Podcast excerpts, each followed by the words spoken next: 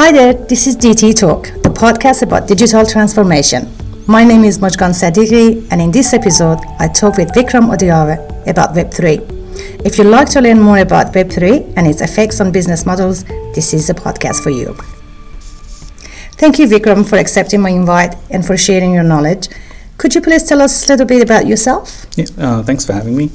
Um, yeah, uh, so my name is Vikram Thiava. Um, I'm a founder of, of a startup called Metasolus. So we're a Steam studio, um, like a venture studio uh, that work on things on Web3 um, with a focus on building Web3 tools for space ecosystems. Um, so I'm just here to just help out and give you some insights on all things Web3. Yeah. Thank you. I appreciate that. So, yeah, what is Web3, or as sometimes referred to Web 3.0, um, and how is it different from what we're using now? Yeah, so Web3 is just a broad umbrella term for a, a decentralized peer to peer model for the internet. Okay. Um, and um, it is essentially like a new lasagna layer for human civilization that includes a, a value, trans- a transaction value layer for humans so that you can transfer value peer to peer mm-hmm. uh, in a decentralized way. Um, so Web one was mostly uh, just basic dial-up internet, and you had email and browsers. Uh, Web two is platforms-based internet, so that's like your Spotify, your Facebook, your Google search. All these are like platform businesses, yep. Uh, and Web three is an extension of it, where you're separating the platform away from the business. So, so I'll probably use Spotify as an example throughout this entire uh, segment. Like, so in the case of Spotify, um, the Spotify, the platform is split from Spotify, the company, and the platform is not necessarily owned just by Spotify, but it's also owned by the artists that are featured on Spotify, as well as the users who use the platform to listen to the artists. So a platform that um, is that can technically technically be democratically owned by the users, the artists, as well as Spotify or any other comp- companies that choose to contribute to the platform. So, does it mean less profit for, for example, Spotify? No, not necessarily. So, um, ideally, what Spotify could do is um, it could it would um, it would own like um, so initially how things work with um, businesses in the Web3 spaces, they start off centralized like a typical platform business, but then they decentralize over time. Um, and what that involves is um, they give away the platform's governance to its users, and um, like in this case, the artists and uh, the listeners and anyone else who wants to be part of the governance. And in in the form of government, in in the case of governance, it, you can theoretically, I mean, um, it ends up being like a uh, you can create a democratic form of government, like with governance councils for specific things. Um, and um, say for artists, for example, you can have a small governance council on artist compensation, or you can have a governance council on, um, you know, how much people are willing to pay for, you know, the services. And so all these sort of intricacies can be built in, and you can have, obviously, you can have representative democracies, so like people voting themselves. So it, you, it's for people who want to be highly engaged with a platform. Um, so yeah, I mean, and one of the benefits of that is that you don't have the issues we have with platforms today, where everything is being decided by Spotify, the company mm-hmm. alone, mm-hmm. and the board of directors. When you can have the users um, generate the direction of the platform. Yeah, so you're giving back the power basically yeah, yeah. to the yeah. consumers and yeah. customers. Yeah. So it, answering, I guess, answering the question whether Spotify can make money. Um, there are several ways that Spotify can make money as a company. It could, um, it would technically own the intellectual property of the platform. Uh-huh. So uh, theoretically, uh, Spotify can put the entire platform on something called a non fungible token or NFT. And that essentially bakes in the base intellectual property of the entire platform to Spotify, and it can license that if it needs to.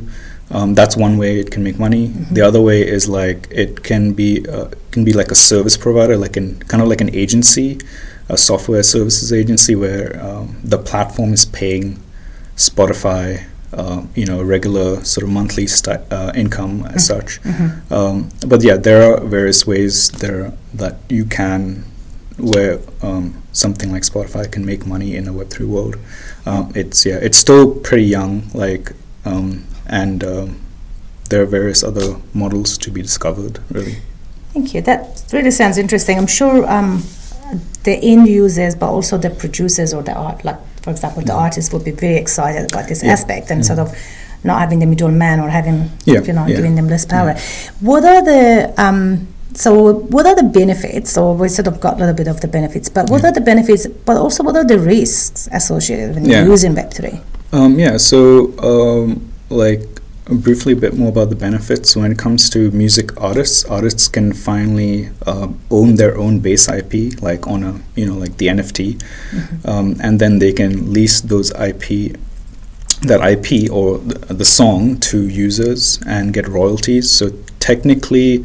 Um, they actually don't even need the platform. Some if they don't want to, but if they do require a distribution model, like with someone as um, you know like as prominent as Spotify, they can still do it that way. It really is up to the artists, so they do have more freedom.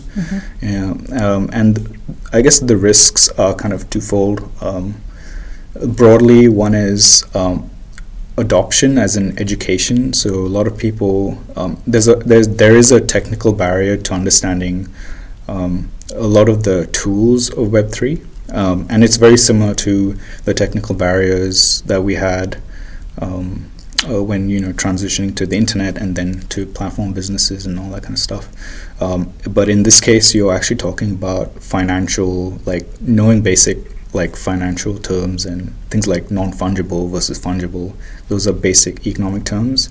Um, so knowing a bit of that helps. Um, and the other risk, I guess, is um, businesses where um, if there's there's a risk that businesses do get eventually disrupted by this. Uh, it's still early days for them. I mean, there is there are a couple of platforms like one's called Audius, which is trying to take on Spotify. It's a very young, like it's been around for two years now. Um, so there are um, there are platforms working so uh, on such models. Um, yeah.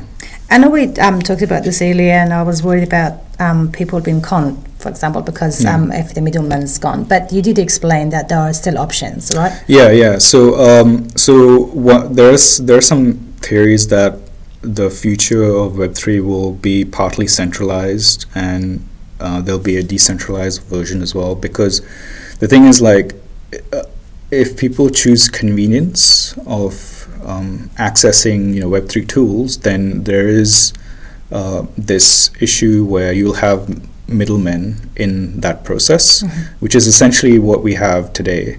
Um, but it it's easier. F- it'll be it'll be easier to onboard people who who who um, uh, who find it hard to do it like what the ethos of Web three is, where users own their own de- data. It's decentralized and um, uh, they have more power of over their own sort of financial sort of uh, situations, especially when it comes to their personal information. Um, so going that sort of partially centralized way is might be what governments might prefer because it'll be easier for them to regulate those things. Yeah. Um, and um, that's kind of what um, that's one of the ways to mitigate risks, especially things like scams and stuff. Yeah. And for people who are a bit more conservative, like myself, Yeah. I think I might start with the centralized ones Yeah, until I trust the system. Or yeah. So yeah, I mean that's that's generally like one of the ways to mitigate risks to avoid people who are absolutely new to it, um, to try and like sort of uh, ease them into that sort of Mm-hmm. Web three tools. Yeah. That certainly sounds exciting. So you mentioned that it's quite new. So where are we now at the moment, and where to from here? Yeah, um, it is new, um, but it is older than five years ago. So, Oh, um, okay. um, so like we do have like certain things. So, like uh, back in 2017, 2016, there was a lot of like buzz on you know a lot of the stuff like disrupting business models for Airbnb and Uber. Um, I still think we're we are maybe another five years or um, to go to do Yeah. something like that.